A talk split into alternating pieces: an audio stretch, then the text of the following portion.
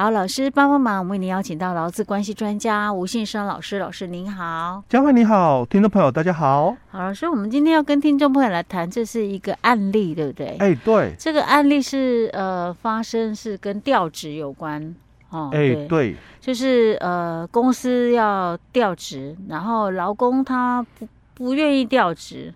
也不能讲不愿意啦，嗯、当然一开始是绝对不愿意嘛。嗯，那之后就是经过公司可能再跟他约谈啊什么的。嗯，所以当然在劳工的一个情况下嘛。嗯，一开始我拒绝，可是如果人家在跟你邀约的时候，你还能拒绝吗？嗯、哦，所以他后来还是同意了。哎、欸，对，当然后来还是要同意的。嘿，但是但那但是他后来为什么要用十四条之一来跟公司主张说那个？呃，公司违法，然后他那个呢，他就是、欸、就是等于是他他等于是他就是他离职嘛，哎、欸、对，但是他等于是他是被迫离职嘛，欸、对，对不对？就主张被迫辞职，可能受有一些所所谓的这个最低服务年限约定，还是等等，当然我们不知道了哦。哦嗯、但他后来就是主张了，就是十四条的一个情形，嗯、就是要把这个离职的这个事由，嗯，就是回到就是。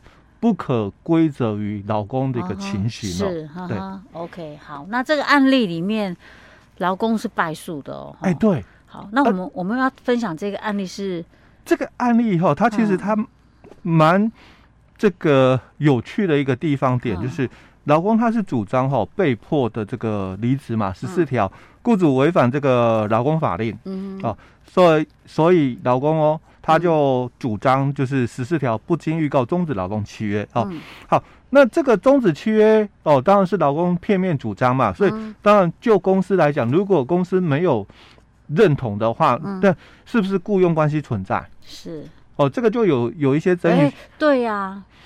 哎，所以就像我们反过来讲好了，比如说，呃，公司他就是解雇劳工，嗯，然后劳工就是说，那我要确认雇佣关系，哎，对，解雇无效，对，那我我如果假设劳工打赢了，那就表示我们的雇佣关系还存在，对，因为你解雇我不对哦，啊、所以我们的雇佣关系就依然存在，是，哦，那现在反过来一样嘛，反过来是劳工主张被迫离职，哎，不。对，结果万一他败诉了，败诉不成立，不成立了。哎、欸，嗯、那对呀、啊，那等于是他老公跟雇主的雇佣关系不就还在、啊？就是还在喽，那对吧？怎么办？那 那好尴尬、啊。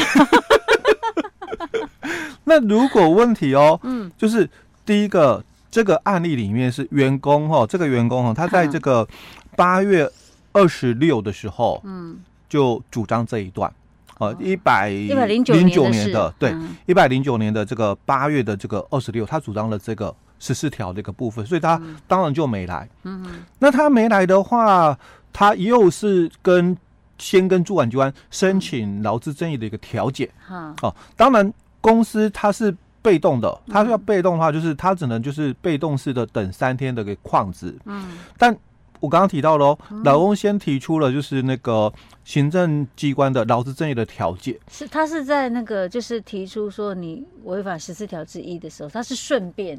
哎违反十四条的这个这个第一项的这个第六款的时候了哈，他就先去主管机关那边申请申请调解，嗯，哦，所以当然依照我们劳资争议处理法的这个第八条的一个规定，嗯，那他。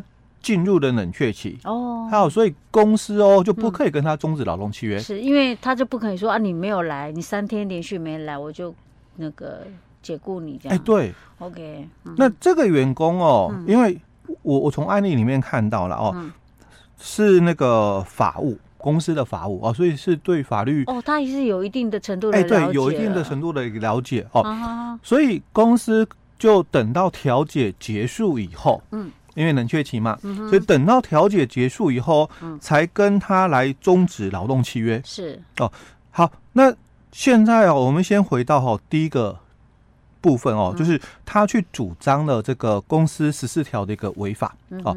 那其实，在一审的桃园地院的一个判决里面哦，他就请求嘛，说这个加班费的问题。嗯嗯。哦，那。就主张公司违法，嗯，哦，所以资遣费的一个问题。哦。那第三个，他要求公司发给他服务证明书。啊。那我刚刚有谈到，就是说调职的一个问题，嗯，其实，在判决里面，他并没有主张说这个调职不合法的一个争议，因为超过了那个除次起的一个部分。哦，因为我们有这个十四条的一个主张的话哈，你要三十天的一个处置期哦，所以他就没有提调职违法。哦，他只提到就是公司哦没有依法给予这个加班费。啊，所以当然如果那个我请求加班费嘛，嗯。如果成立的话嘛，是。那代表公司违法。哦，所以当然也要给这个老公加班费，那也要给这个老公资遣费。啊，那。公司就讲了，其实呃，公司的规定里面就有就是加班申请的一个机制，嗯，所以他如果有加班都有申请，嗯，哦，所以公司哦并没有违反这个二十四条的一个部分，哦，意思就是说你只要有申请，我都有给你，啊，我都有给你，对，那他就提出了哈，哦，因为他自己啦都会可能自律的关系，就提早半个小时。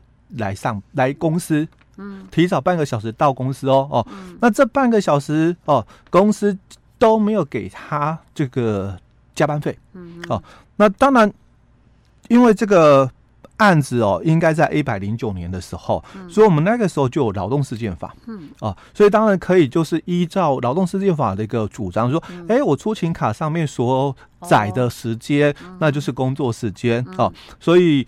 当然，我提早半个小时来，嗯、那这个应该是推定为什么？这个上班时间、欸、对，所以要给加班费哦。嗯、但在这个一审法院的一个认定里面，然后并没有认同，因为毕竟公司提出了反对的一个举证，嗯、哦，就是举反证推翻嘛，这个假设的一个部分。所以公司说我们有加班申请制啊，那他这个加班的话都会申请，嗯，哦，所以他都没有针对。提早来的这个半个小时哈，提出申请，而且这个是他自发的，并不是公司要求他的，所以公司也提供说出勤记录里面不是每天都提早半个小时，嗯，哦，大多数的时间可能都有，但也有就是可能只有提早十几分钟，啊，所以不能说公司要求他啦，提早半个小时来哦。好，那当然在这一段的一个部分，哦，法官就接受了，嗯，哦，因为。能够举反证推翻嘛？好、哦，所以就不成立。嗯、好，那这个员工哦，当然又继续上诉到二审。OK，好，那二审的一个判决也是一样。嗯，哦，也是一样，就维持就是说这个一审的一个判定。嗯、那当然就上诉就不会。好，嗯、好，那当然好像这样看起来哦，嗯、故事应该结束了。对，还没吗？哎，对，哎，哦，就是我们之前讲的啊。照这样看来的话，就表示公司是没有违反劳基法的，啊，哎，对，违反劳动法令啊，对，所以他原本员工主张的你是被迫离职，那这样子就不成立，不成立了，对，是。那所以在学术上就有两种的一个说法哈，嗯、一种就是还是有效啊，因为他的这个离职意思表达已经出来了，哦、嗯，好，所以。当然，这个终止契约有效是指两方终止契约是有效的。欸、对，哦 okay、因为劳工主张嘛，被迫辞职。嗯、但不管这个最后的判决哦，是不是这个成立，嗯、那他的辞职应该已经就是意思表达出现了。嗯、那应该终止契约哦，不受到这个判决的影响才对。嗯、哦，这是一种的一个学说的一个见解哦。嗯、那还有一种学说的一个见解说。